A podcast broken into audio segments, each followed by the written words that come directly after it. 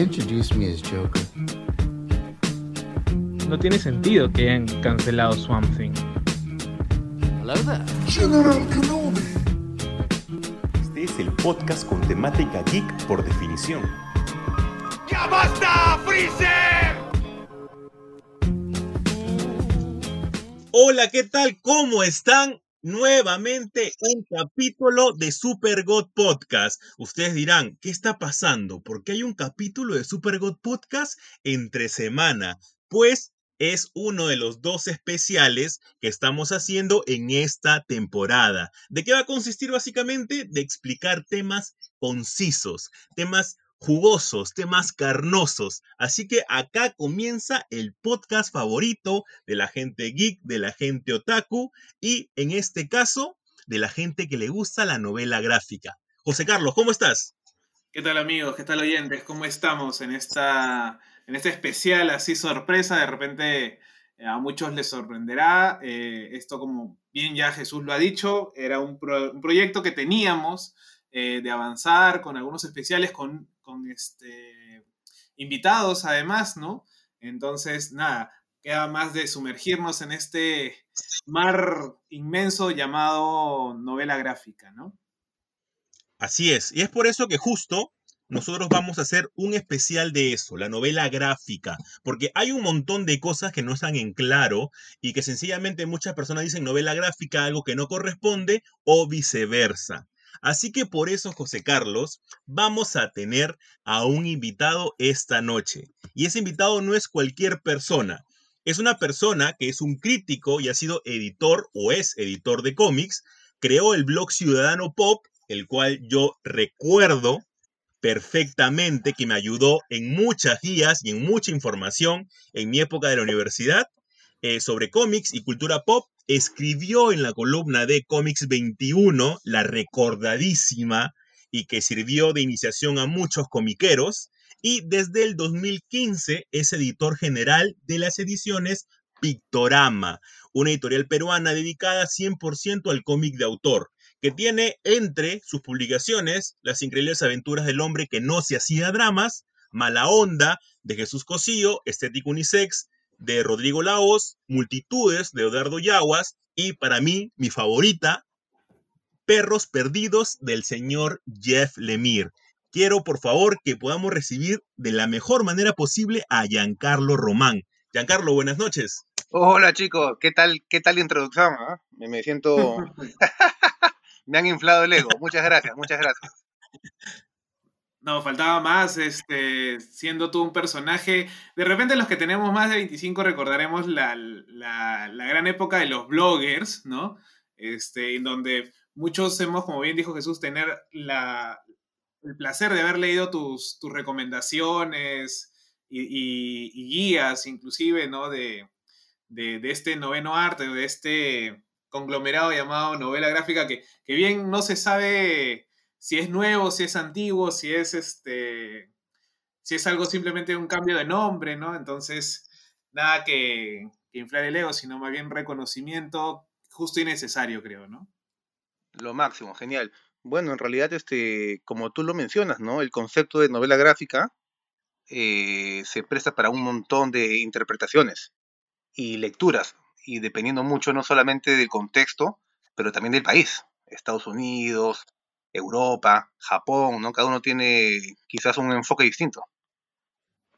Claro, por ejemplo, lo que principalmente a nosotros se nos viene a la cabeza cuando nos dicen novela gráfica es la famosa frase que dijo Neil Gaiman, que novela gráfica es únicamente un nombre fancy para ponerle al cómic, poniéndola bastante light, porque él usó palabras un poquito más fuertes. Claro. O sea, en verdad, el origen del término novela gráfica, eh, no creo hablar mal si digo que tiene un origen comercial.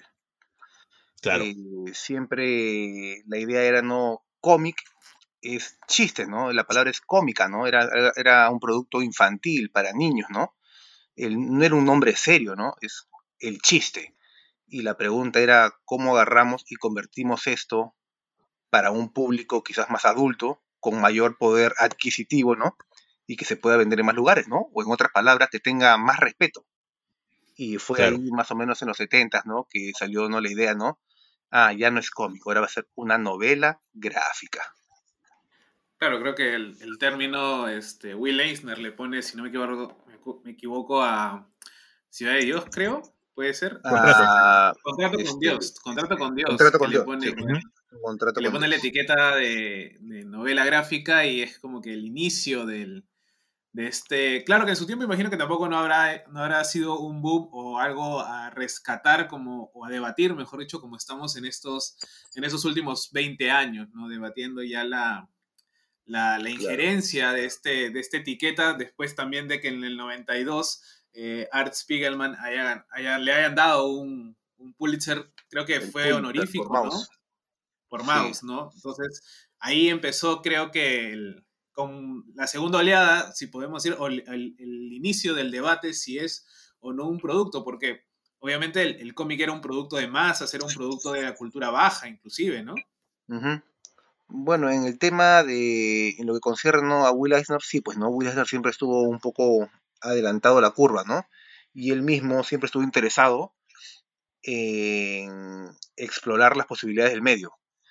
Él ciertamente tuvo esta idea, ¿no? De, crear no solamente un cómic de 20 páginas, sino crear un libro, ¿no? Un libro auténtico, ¿no? Y poder venderlo a, más gente, ¿no? Poder expandir el alcance del cómic, del cómic serio, se ha dicho, ¿no?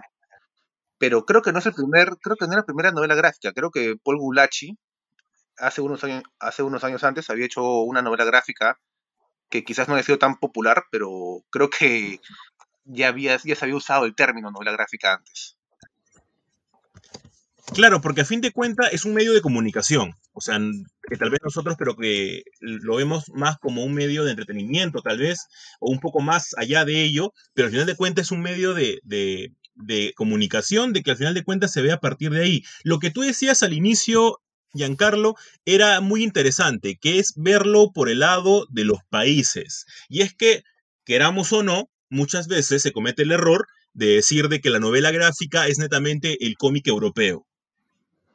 Así es. Eh, claro, recordemos que usualmente la forma de leer está dictada por la industria, ¿no? En la que nace cada uno, ¿no? Y la industria norteamericana es la industria de las grapas, de los seriales, ¿no? Del cómic mensual, ¿no? De crear este 20 páginas cada mes. En cambio, la de Europa no. La de Europa era crear los BDs, estos libros grandes de sesenta y tantas páginas, y sacar uno por año. Claro. Ya había una orientación quizás más paulatina, ¿no? En el mercado europeo, ¿no? En el mercado eh, gringo era todo más orientado al cliffhanger, ¿no? Era una historia y que queden continuará y volvemos en un mes, algo así, ¿no? Era más como, por así decirlo, televisión. El cómic gringo eran series de TV, el cómic europeo eran películas, por así decirlo, ¿no? Claro. Ahí- Que ahí- mucho, sí, hay un sí, montón ahí, ¿no? Porque ahí comienza desde la historieta, por ejemplo, no sé, eh, para poner un ejemplo, la historieta franco-belga, que ya nosotros, a nosotros nos, nos llega, pero con otro tipo de, de, de lenguaje, como es lo que hablábamos en anteriores podcasts, como que las tiras cómicas, eh, tipo eh, Tintín, este, sin llegar muy sin llegar poco más lejos, de repente se conoce, se, se recuerdan de, de Natacha, este, y un montón de, de historias pequeñas que así poco a poco hacían una historia grande. Entonces, eh, por ejemplo, si vamos al lado de Francia, tenemos a, a Mobius con el hecho de crear historias ya un poco más adultas. Claro, claro. Moebius tenía... Siempre el mercado europeo estuvo un poco más... Quizás no, no, no, no, no, no me equivoco, ¿no? Sino que era más maduro en términos de, de lectura y de apreciación que el mercado norteamericano, ¿no? Siempre se hicieron otro tipo de historias. Eh, pero sí, definitivamente, incluso Moebius cuando empezó tampoco hacía novelas, ¿no? Él hacía historias cortas que eran publicadas Claro. en Metal Hurlan, ¿no? O, o otros, otro tipo de antologías. claro, Claro, yo- lo que yo- después se conocería como heavy metal. Claro, pero Heavy Metal es la versión americana, pues, ¿no? Claro. Claro, eso saldría Claro, yo- después. yo- yo- algo, algo que a mí me, me llamó mucho la, la atención cuando entré eh, a este mundo del, del, del cómic o de la novela gráfica es que ha habido de parte de los autores mismos este, bastante reflexión sobre el medio, ¿no? Y, pero en especial yo quiero destacar eh, quizás eh, a Eddie Campbell, que es uno de mis dibujantes y autores favoritos, y también a Daniel Close, que deben ser los, los hijos o los padres de esta nueva ola de la novela gráfica americana, pero son hijos del cómic alternativo de los 60 hasta el 80, 85 más o menos, o 90 Claro. quizás. O sea, Klaus Este, es claramente, si, es un- si el cómic es un árbol genealógico, eh, Klaus es hijo de Robert Crumb, ¿no? O sea, definitivamente. Sí, Claro.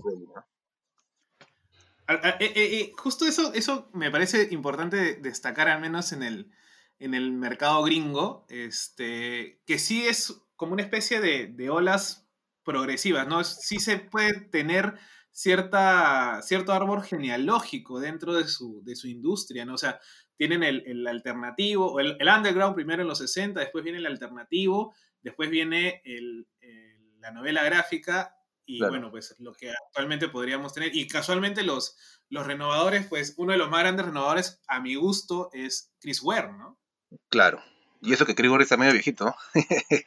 Sí, pero, pero creo que, o sea, él, él, él ha pasado por, por varias etapas dentro de su, de su producción, pero creo que, creo que él es el, el- Si queremos hablar de innovación en el medio, es Campbell, por un lado, Ware y Close, creo que... Sí, ahorita ¿no? este Ware lleva la, la, la bandera, ¿no? En lo que se, en lo que se refiere al cómic, ¿no? Como vehículo cultural, ¿no? O mejor dicho, de alta cultura. Eh, Ware no solamente es portadista de New Yorker, que saca al año mínimo tres portadas, creo. Tiene portadas icónicas de New Yorker.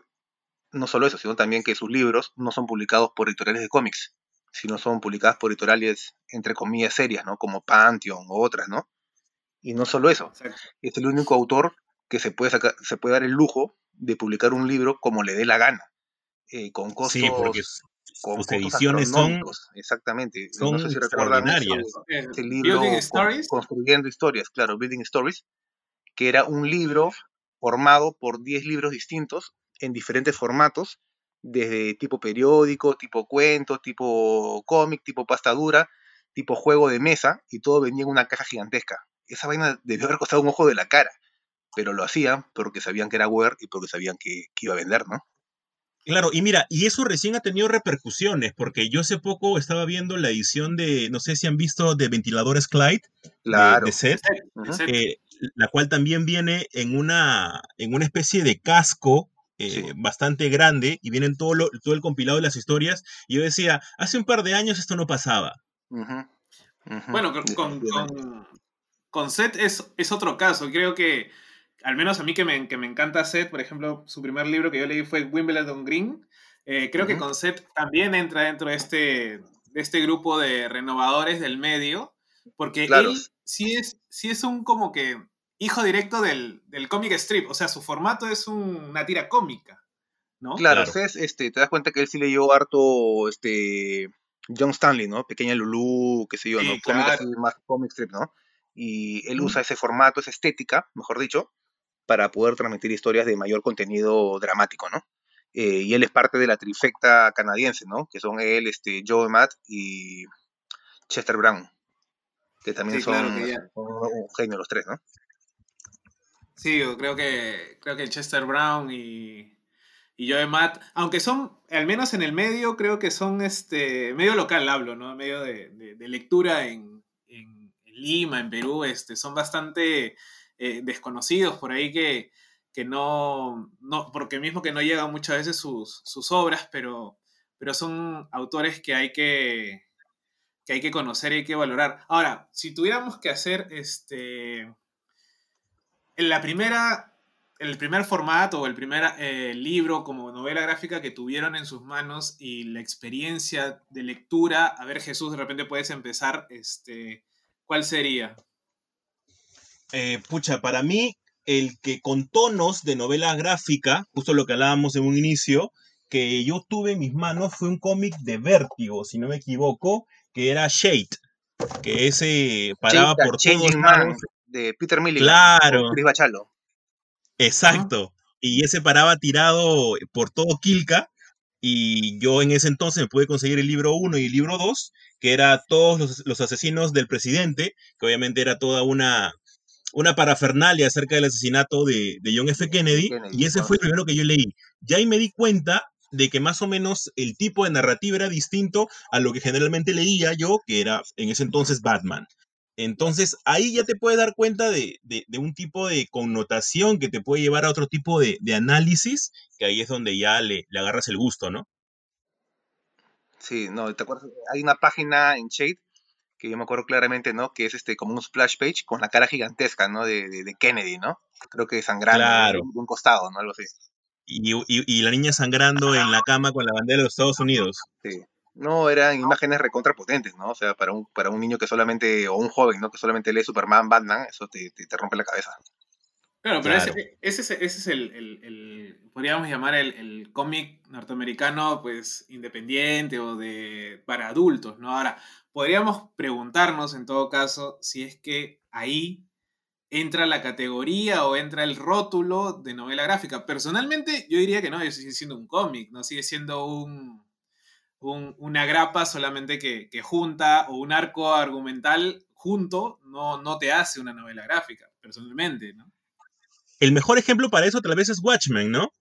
Claro, que obviamente juntaron los 12 números que salieron mensuales, lo pusieron en una sola empastada y te lo, te lo vendieron como una novela gráfica. Ahora, eso no quiere decir que, que- que no lo sea, porque recordemos que Watchmen tiene partes escritas también, ¿no? Tiene partes Claro. este, que no son formato o que no son netamente de cómic clásico, sino que, que dan aparte otro tipo de, de- de lectura. Por ejemplo, está el, en los relatos del Corsario Negro, está este, los recortes de periódicos, ¿no? Entonces, esas, ese, esa renovación dentro del- del- de la misma historia de, de Watchmen permite quizás, ¿no? Pensar de que, de que es una novela gráfica. Pero si, por ejemplo, no sé si tú te acuerdas de esta moda de Marvel de, de ¿cómo se llama? Eh, las origin- original graphic novels, donde, por ejemplo, sale eh, Dios ama, el hombre mata, Claro. ¿no? Entonces, ahí... claro, de que- a, a ver, ahí, ahí entra el, el término y comienza a ser. A ver, a mí no me gusta mucho meterme en ese tema de, de terminologías porque siento de que sea como sea ambas partes salen perdiendo. Obviamente los X-Men es un cómic de superhéroes en el cual hace, sal- sale como grapa la historia, luego se hace un compilado como tú dices, Marvel Graphic Novel, y ahí tenemos a, Dios ama el hombre mata. Entonces, ¿qué es lo que transforma en todo caso? ¿Qué es lo que hace de que un cómic no porque el formato sea grapa quiere decir de que netamente ah, sea cómic y no es novela gráfica, eh, sino que sencillamente qué es lo que hace que se pueda convertir esta obra dentro de este formato tan, no sé, de repente peco, pero yo lo veo más eh, marquetero. O sea, definitivamente es marquetero, ¿no? Me acuerdo que hay una, hay una novela bien paja de que le escribe, si no me equivoco, el, editor de Panini en España, no me acuerdo ahorita su nombre, eh, pero se llama Los chicos que coleccionaban tebeos. Y él cuenta, pues, más o menos en el año que salen las Original Graphic Novels, este, que le sorprendió el formato, ¿no? No era, un, una, no era una grapa, ¿no? Sino era ya eh, un libro, ¿no? Aparte que eran mucho más grandes, eran más, este, eh, más gruesitos, entonces eso le, le pareció eh, importante destacar, obviamente, a, este que le marcó en la época, pero yo creo que, que sí se podríamos aplicar esa idea por la temática. Ahora, ¿a qué me refiero con la temática? Creo que una novela gráfica eh, toca temas que quizás toca, toca temas personales como la memoria, como el trauma, si queremos verlo de un momento, este, pero que también podrían tocarlo el cómic superhéroes como en estos que hablamos del hombre mata, eh, Dios ama el hombre mata, o de repente las que le salieron a Daredevil, ¿no? Que, que se enmarcarían dentro de lo que es el cómic de superhéroes, pero sí sigue funcionando como, como por temática, eh, una lectura más seria, más adulta, ¿no? Obviamente ahí los más capacitados para, para hablar de, temáticas adultas, pues son eh, los, que los autores que no estaban dentro del, del circuito mainstream, del, del circuito comercial, ¿no? Definitivamente. Y hay algo por ahí, ¿no? Este, ahora que Jesús hablaba de su primera novela gráfica, me acabo de acordar que dentro de las primeras que yo leí también estuvo una de Vértigo, ¿no? Que fue este Preacher. Pero que no necesariamente e- era raro, porque este Jesús tú te vas a acordar, ¿no? Eh, antes este, ahora es bien fácil, ¿no? Ahora si te, ahora si te interesa algo, tú lo puedes conseguir o descargar y empiezas leyendo en el número uno. pero antes no Claro. era así, antes, antes, tú, antes tú leías o empezabas de, de lo que encontrabas. Y en mi caso, ¿no? Yo empecé a leer Preacher creo que en el volumen 5, porque fue el primero que encontré. Y era la O historia sea, los de... personajes ya estaban juntos. Eh, Sí, pero eh, justo empezó con una historia de Herstar, que me acuerdo que estaba caminando frente a los militares y a los tanques y todo, ¿no? Y de pronto decía, ah, maldita sea, tengo una erección, decía, ¿no? Y era como que, ¿qué es esto? ¿Qué es esto? ¿no? O sea, y era como que tengo que entrar a este mundo, ¿no? Tengo que saber más qué está pasando acá, ¿no? Y, y esa fue mi, mi, mi puerta de entrada al mundo de Vértigo, ¿no? Y como lo dicen ustedes, ¿no? Un tipo de lectura más adulta, ¿no?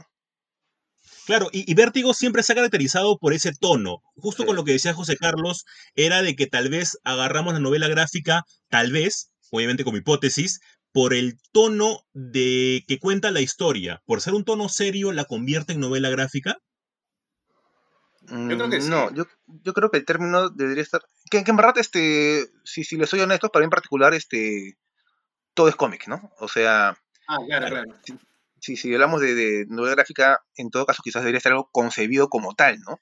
Y en el caso de Preacher, no lo estuvo concebido, estuvo concebido como panfleto, ¿no? Estuvo co- concebido, es como decir, este, hablemos de Conan Doyle, ¿no? Hablemos de Chesterton, ¿no? Ellos no publicaban novelas, ellos publicaban entregas que salían en periódicos, que salían de manera mensual o semanal. Eh, pero ahora. Sherlock Holmes son novelas, ¿no? Claro, igual Tintín, exactamente, ¿no? Quizás la novela debería ser algo que es concebido como ya un ente entero, ¿no? O sea, con comienzo, medio y fin, y no algo que está pensado en entregas. Pero, pero Quizás por entonces ahí, ahí, podría haber una distinción, no lo sé.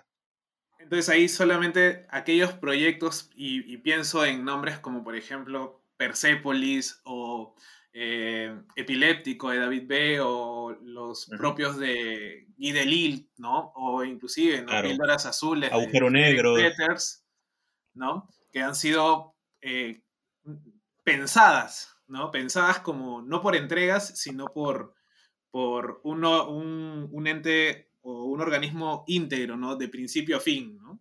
Ah, ahora es curioso, porque tú hablas de justo de Persepolis y de Epileptic, y bueno, esos sí fueron pensados como entregas. O sea, Epileptic fue entregado en dos partes. Y No, claro, o sea, dos partes, pero no serializado como un cómic No, no como cómic, claro que sí. No, claro, eran como que BD1, BD2, ¿no? Y de ahí lo juntaron, ¿no? Algo así. Pero, o sea, era, era una misma historia, ¿no? Sí, sí, sí, sí, sí.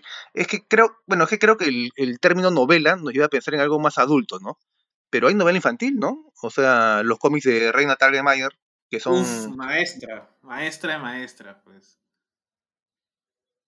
Yo creo, yo creo que lo- los cómics de, de Reina este, son necesariamente deberían ser básicos para, para el colegio, por ejemplo, ¿no? Este, son una aproximación bastante chévere y, profunda del, del- Claro, inclusive lo vemos en los Eisner, ¿no? Estas categorías que hay, este, cómic eh, infantil, cómic juvenil, este, y cómic de adulto, pues. Y, y es curioso porque este, en verdad eso es lo que ahorita mueve el mercado. Si estás hablando de, quiénes son lo- lo- los más vendidos en el mundo de cómics, tienes que hablar de, Reina, definitivamente. Y quizás uno cae en el, en el error, ¿no? De pensar solamente en cosas tipo vértigo o tipo cómic adulto, ¿no? Entre comillas, ¿no? Pero no, pues no, en verdad debería estar abierto para todo tipo de género y todo tipo de historia. Sí. de- de- Giancarlo, eh, y, y acá eh, hay al- algo que justo a nosotros nos llamó mucho la atención, porque tú eres eh, editor de Pictorama. Sí, Y justo como hablábamos con José Carlos, antes de arrancar el podcast, es un trabajo titánico editar algo acá en Perú. eh, o sea, es recontra, algo- sí. Es, es muy difícil. Entonces, a mí me sorprendió bastante este, cuando obviamente en Pictorama nosotros podíamos tener a un autor dentro de sus primeras obras como Jeff Lemire, y el cual, muy aparte de publicar cosas peruanas, por así decirlo, eh, se puede dar un pequeño gustito y publicar algo de, de top shelf, como en caso de Perros Perdidos. Exactamente. ¿Qué tan, ¿Cómo es esa experiencia de publicar algo netamente en el Perú?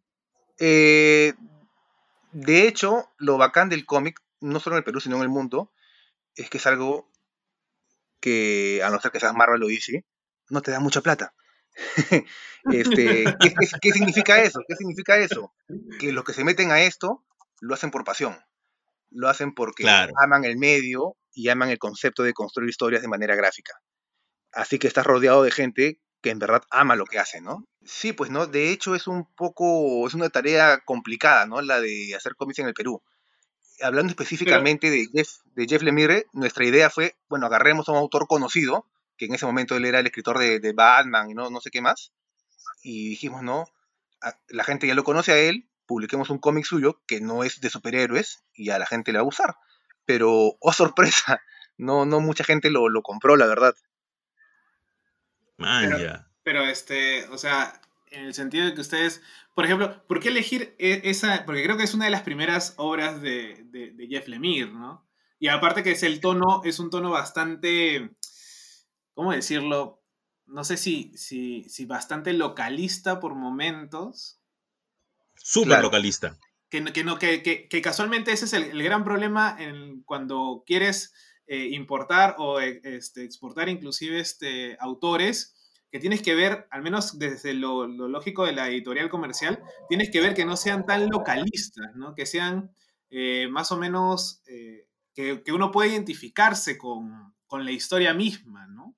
Entonces, no sé, a mí me sorprendió y me encantó porque, bueno, ya, ya venía conociendo a, a, a Lemir, ¿no? Este, Ajá. que hayan publicado o que se animen a publicar a, a un- una novela gráfica o un de, de este, de este autor, ¿no? Me pareció súper genial, ¿no? Pero por ejemplo, Definitivamente fue un proceso bien, bien chévere, ¿no? Desde contactar a Top Shelf, desde hablar con Chris Staros, eh, negociar los derechos, eh, proponer lo que queríamos hacer, el, el nivel de, ya de diseño, que lo hicimos con el buen Michael Pardo, también que es un capo, ¿no? El diseñar una nueva portada, el- yo, yo traduje todo el texto del inglés al español, también fue algo bien bacán, ¿no? El ver cómo maquet- eh, se iba marcando el texto, el diseño de globos, todo eso, fue una experiencia bien, bien, bien gratificante, la verdad. Y en retrospectiva, ¿Verdad? Tienes toda la razón. Y no me había dado cuenta de eso. Que la portada en inglés es una portada ah, en, en negro. es una portada en negro con una figura pequeña. Sí, ajá. Claro, claro. Acá hicimos algo bien loco, que fue este, agarramos un close-up de una página, ¿no? Y Michael hizo un, un, un diseño más estilizado para el título. Y, y rompimos un montón de reglas, que en retrospectiva no seguimos a derecho, pero fueron errores, creo que uno se, se quiere hacer todo lo que puede en la, en la primera, en la primera obra. Ponte, no pusimos el título en el lomo. En, si tú ves el lomo no tiene nada, creo, solo tiene el logo de Pictorama. Y en la, en la portada trasera creo que no pusimos mucho texto, pusimos poco, no me acuerdo. Debería haber ido un mejor resumen, o sea, varias, varias cosas similares, ¿no? Claro, Claro. pero, pero imagino que, que como proyecto o como intención de, de- de editores eh, era mandar el mensaje de, oye, como que adéntrate, no sabiendo tanto, quizás eso me, me- me imagino, porque yo sí la tengo, yo la, yo la, yo la compré en su momento. Ah, buenazo. claro, atrás, atrás venía con... No, la verdad que, mira, cuando nació la idea de Pictorama, porque me la comentó Jerónimo, este, yo dije, brother, qué locura, y, y la verdad eh, me emocioné mucho, este, yo tengo casi todos lo- los que han editado, pero me, me pareció súper locazo. Y más, por ahí decían que iban a sacar a, a uno de los Bansheever también, creo. ¿A quién, perdón? Ah, a Noah. los- Ajá, Noah Bansheever iban a sacar, Sí, creo. la idea era sacar a Fante y Bukowski en un momento, y se habló con Noah y se atracó y todo, pero eh, hablando honestamente, eh, económicamente no llegó al punto en que hubiese sido, sabes que esto es rentable, ¿no? Porque la idea era sacar libros que puedan financiar los próximos libros, pero en el caso Claro. de, de no, no, no se llegó a ese punto, ¿no? A pesar que ya estaba, ya se había negociado los derechos, todo, y no, no, no se pudo llegar, lamentablemente. Es más, Noah me llegó a enviar los archivos, o sea, acá aún tengo los archivos, ¿no? O sea, es como que pude haberlo, o sea, publicado, ¿no? Pero no sabía si hubiese podido cuadrar los pagos que había prometido, le había prometido a Noah, ¿no? Y dije, ¿sabes qué? O sea, si no sé si voy a llegar a eso, no, mejor no me lanzo, ¿no? Para hacer algo que ahí no pueda cumplir. Giancarlo, entonces quiere decir que varias novelas que se han este, eh, eh, impreso acá en el Perú como Mala Onda, Estético Unisex, eh, Multitudes, si hay una mayor compra de ese tipo de títulos. Eh, sí, bueno, nuestro más vendido por lejos fue, como se imaginarán, ¿no? Las increíbles aventuras del hombre que nos hacía dramas. E- Ese es el, ha vendido fácil el triple o cuatro veces más que todos los demás libros. Es el único que ha tenido incluso segunda edición. Wow. Y eso es Este, bastante, ¿ah? también ha sido publicado en otros países, ha sido publicado en México.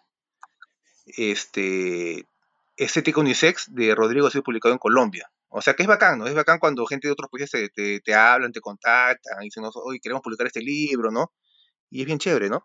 Ahora, algo que hacemos en Pictorama, o que hacíamos porque en verdad que estamos poco dormidos últimamente, eh, somos la única editorial que le pagamos a los artistas todos sus derechos por adelantado.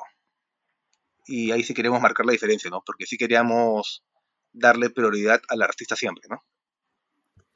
Ahora, yo, una, una pregunta, Yanko. Este, yo sé que las comparaciones son odiosas y todo, pero por ejemplo, que cuando nació esta idea de Pictorama, lo primero que yo pensé es que se intentaba eh, replicar un poco el, el, fenómeno de la novela gráfica que hubo en, en, España, ¿no? Con Arrugas, Paco Roca y toda esta nueva oleada de, de, de autores mismos españoles eh, que, han, que hasta ahorita siguen manteniendo todo un, todo un nivel bastante alto, ¿no? Tenemos a Raico Pulido, por ejemplo, tenemos este Nadar, ¿no? Entonces, uh -huh. imagino que, que, que, era también parte de, de, del proyecto de Pictorama eh, hacer como un pequeño boom de la novela gráfica peruana, ¿no?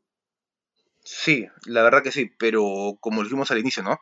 Es algo que requiere una entrega total. Ya, una entrega total ahora, de, de, de, de una, uno, ¿no? Tanto en energía como en tiempo, ¿no? Como, como en otras cosas más. Ajá, pero y en todo caso, eso me lleva a preguntar, en el medio local, actualmente, limeño o peruano en general, este, ¿tenemos autores como para sostener eso?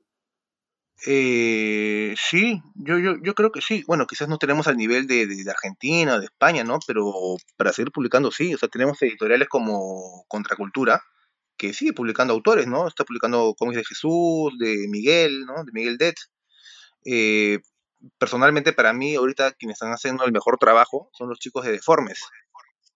Claro, este, con, claro. Eduardo, Jugo Gástrico, todos ellos. Eh, haciendo Ángel Interestelar, están haciendo una chamba bien, bien chévere y están publicando los cómics en buena calidad que ellos mismos crean, ¿no? Hasta ahora no sacan, creo que una novela per se, es más todo estilo este fanzine cómic corto, pero son cosas bien power, bien chéveres.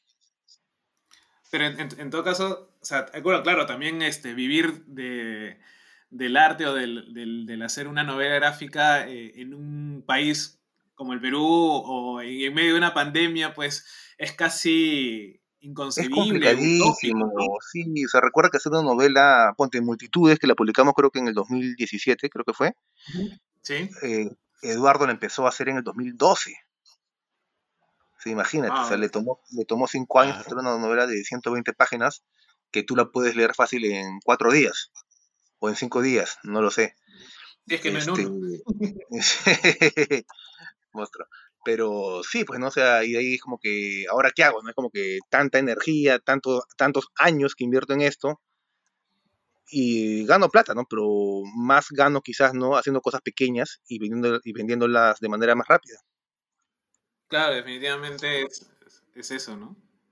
Y ahí hemos tenido, o sea, como tú decías, dentro del, del fan de cine o, o, del fanzine, hemos tenido varios autores, como por ejemplo, eh, no sé, el que se viene ahorita a la mente es este Álvaro Mallorca con Siniestra, eh, que tienen así pequeños, eh, pequeñas historias que poco a poco van saliendo, no sé, al año, una vez o dos meses, uh -huh. ellos mismos publicándose. Entonces ahí también tenemos como que pequeñas, eh, pequeños chispazos de historias que uh -huh. tal vez deberían de tener un poquito más de vitrina, pero por cosas de cultura, como decía José Carlos, sencillamente no tienen el, el espacio necesario, ¿no? Claro, sí, definitivamente en, eh, en, el Perú es un mercado de la autopublicación, ¿no? Sí. Sí, es como, es como un, un, un derrotero, creo, no sé. Eh, bueno, yo ya tengo un, un, tiempo chequeando así esto, esto analizando este, estos fenómenos. Y, y, sí, pues es bien difícil entender o hacer, mejor dicho, una, una obra eh, íntegra, total, ¿no? De principio a fin, ¿no? Como, como puede ser este, una novela gráfica y es mucho más eh, rápido y, de mayor creatividad también creo hacer este, los fanzines. Bueno, eh, pero, por ejemplo, ¿qué necesitaríamos eh, como lectores, no, básicamente como lectores, para poder en, entrar o, o disfrutar más de, de, multitudes, por ejemplo, o de estética unisex, ¿no? O sea, es ¿implica una, una, una lectura diferente la, la obra del cómic de autor o, o es igual alguien que puede leer pues Superman, Batman, qué sé yo, Vértigo, o Boom Studios, Power Rangers y demás, entrar a esta, a esta onda de... de Mira, pa- pa- para mí, de, citarlo, o sea, yo como Giancarlo Román, o sea, yo, yo sí le encuentro una diferencia, ¿no? Para mí, cuando hablamos de, de superhéroes o fantasía, no digo siempre, pero en la mayor cantidad de veces, siempre hay una intención de, más que contar una historia, es crear una marca, es crear un personaje, ¿no? Y pensar siempre en la animación y en la película y, y de ahí cómo, cómo desarrollarlo más y qué sé yo, ¿no?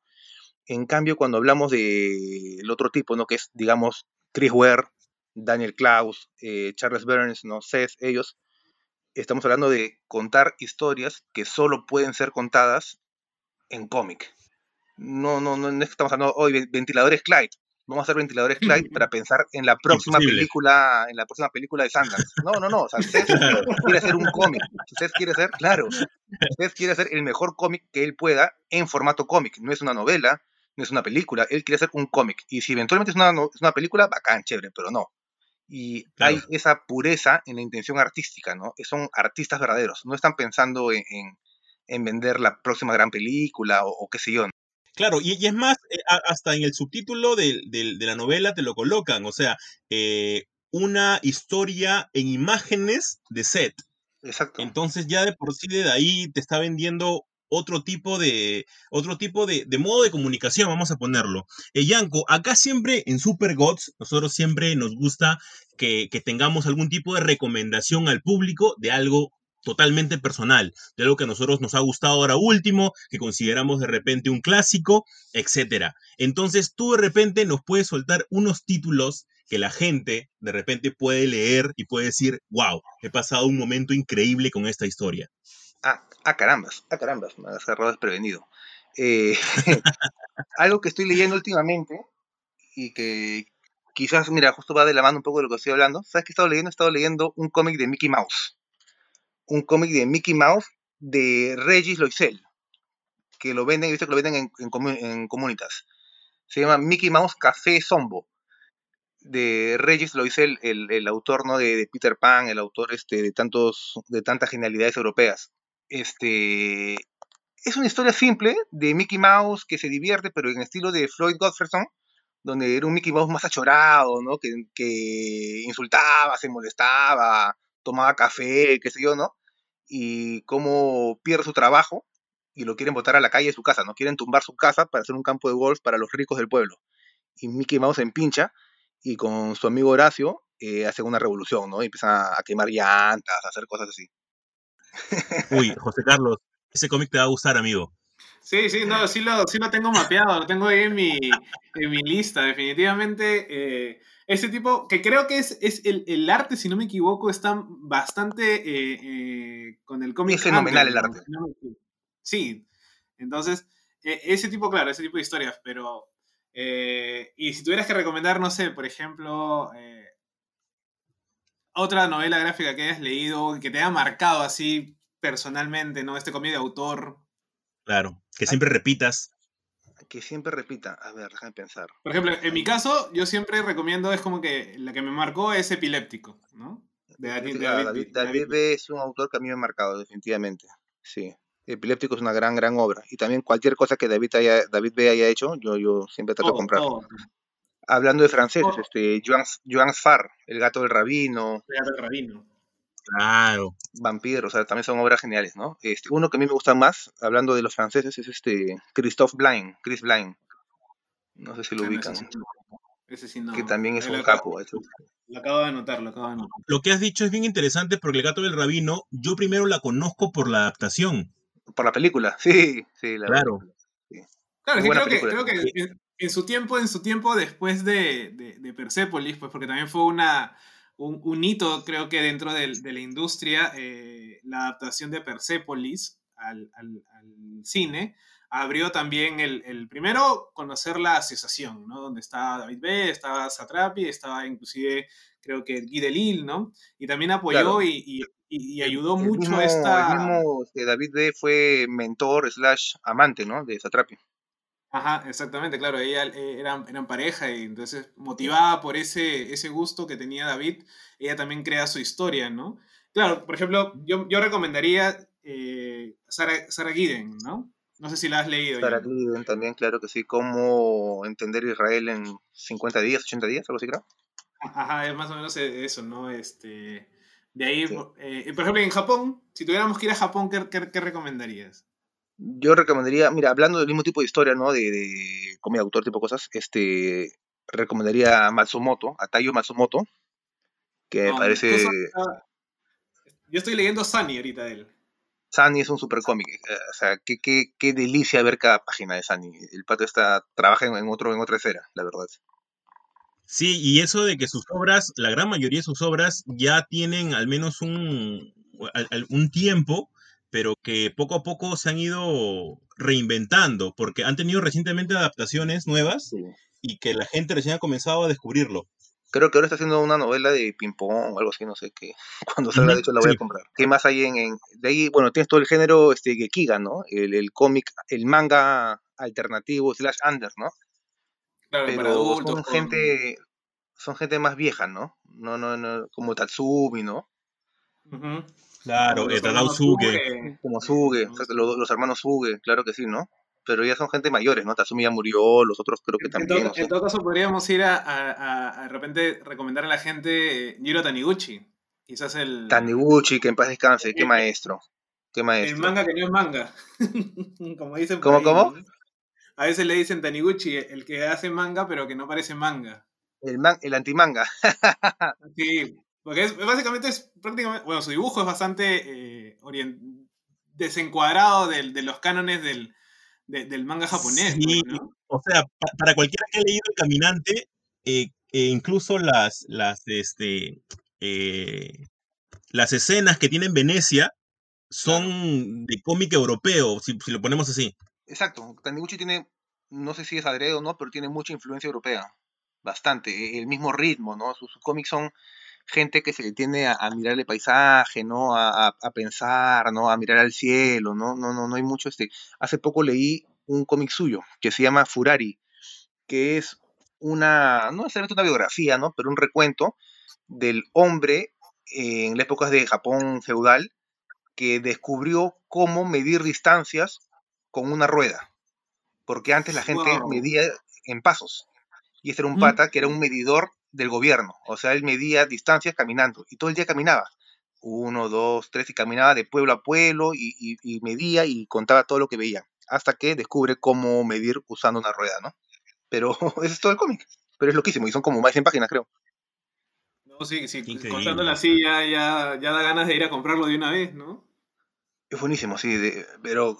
Sí, no, busca, búscalo. Es de, de Ponenmon, que creo que no está, pero... O sea, es más, con José Carlos un tiempo creo que tuvimos un pseudo especial sin quererlo, justo de, de, de todo ese tipo de títulos, en la cual también hablábamos de los hermanos Ujú. que tú puedes tener un solo tema y ese tema tan simple te puede llevar a cosas este, magníficas, ¿no? Por ejemplo, no, no sé, Non Nomba, este. Mi vida en barco, que son historias simples, pero que te pueden llevar a una connotación bastante fuerte. Sí, definitivamente. Tanta gente que hay. Bueno, ¿no? Y sin hablar del mismo Tezuka, ¿no? Que es el dios de todos, ¿no? No, Tezuka, para hablar ahí necesitamos cinco horas. para tienes para 10 programas, solo de Tezuka. Sí, pues, Amo, amo Tezuka con todo mi corazón. No, sí, claro. o sea, este, siempre digo, ¿no? Stan Lee era Stan el hombre Lee, no Stan the Man Lee. Kirby era Jack King Kirby, el rey Kirby. Pero Tezuka era el dios del manga. El dios del manga. Era, era por encima de todo. Sí, pero justo para, para cerrar este, este, este especial, gran, gran especial que, que hemos tenido con, con Giancarlo Román, este, editor, blogger y, y gran conocedor del mundo, este, yo tengo una hipótesis que de repente ustedes me podrán confirmar si, si, si sí o no. Es que mientras uno va leyendo tanto americano, europeo y, y japonés, yo llego a la conclusión de que, de que en Japón está todo. O sea, ahí ellos ya la, hace 50 años ya la tenían clara cómo iba a ser la situación, cosa que en Europa o en Norteamérica se demoraron 30 años en descubrir. No sé, esa es mi hipótesis. Yo creo que Japón, hoy por hoy, y ahí hablo fácil desde un punto de ignorancia, porque no conozco mucho el mercado japonés, pero te juro que siempre que pregunto a, los conocedores de manga o la gente que sabe, digo, no, ¿cuál es la mejor novela, o sea, el mejor aporte cultural que tiene Japón en manga hoy por hoy?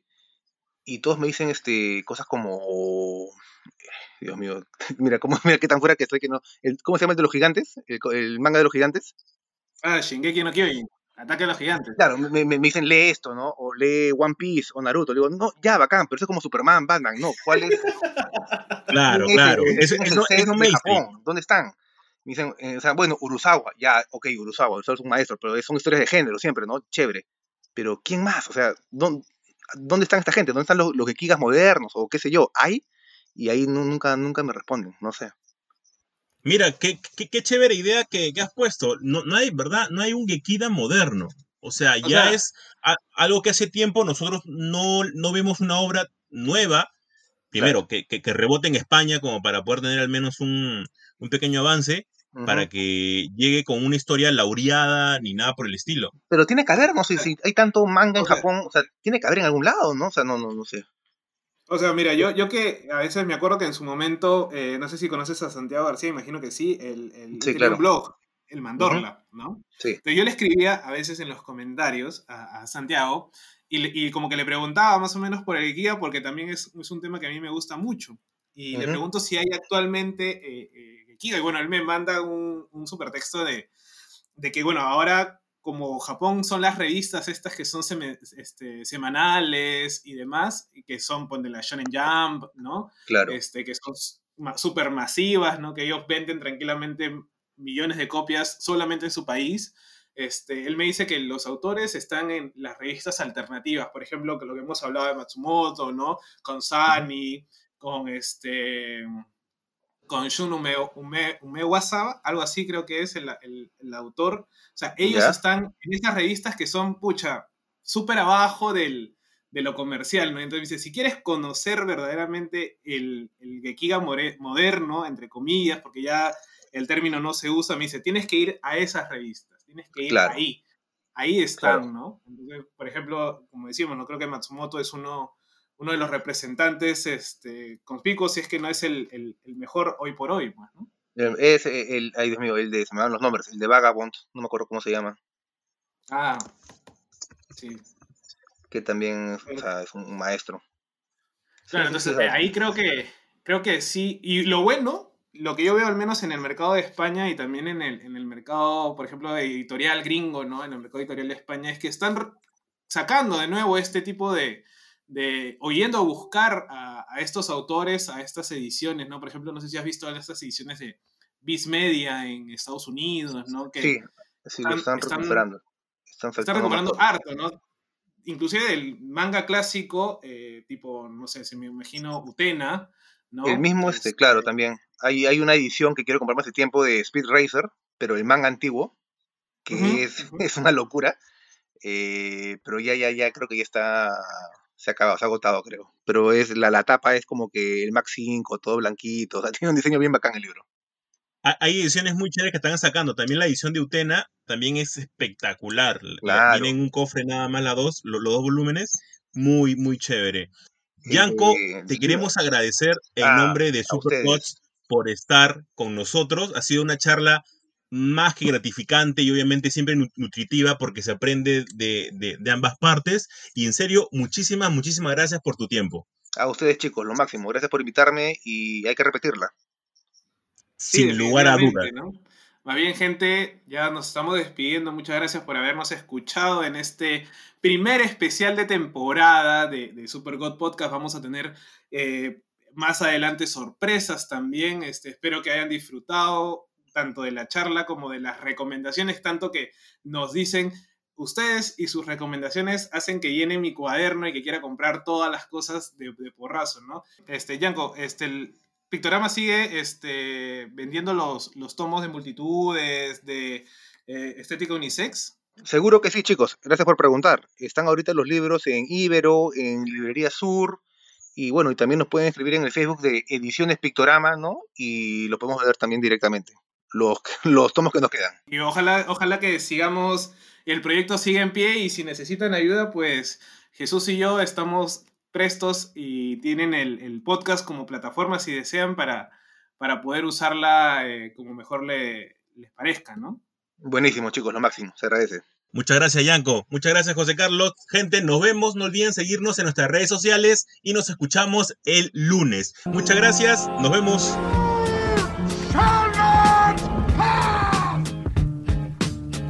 Me out, can you introduce me as Joker? No tiene sentido que hayan cancelado Swamp Thing. Hello there. Este es el podcast con temática geek por definición. ¡Ya basta, Freezer!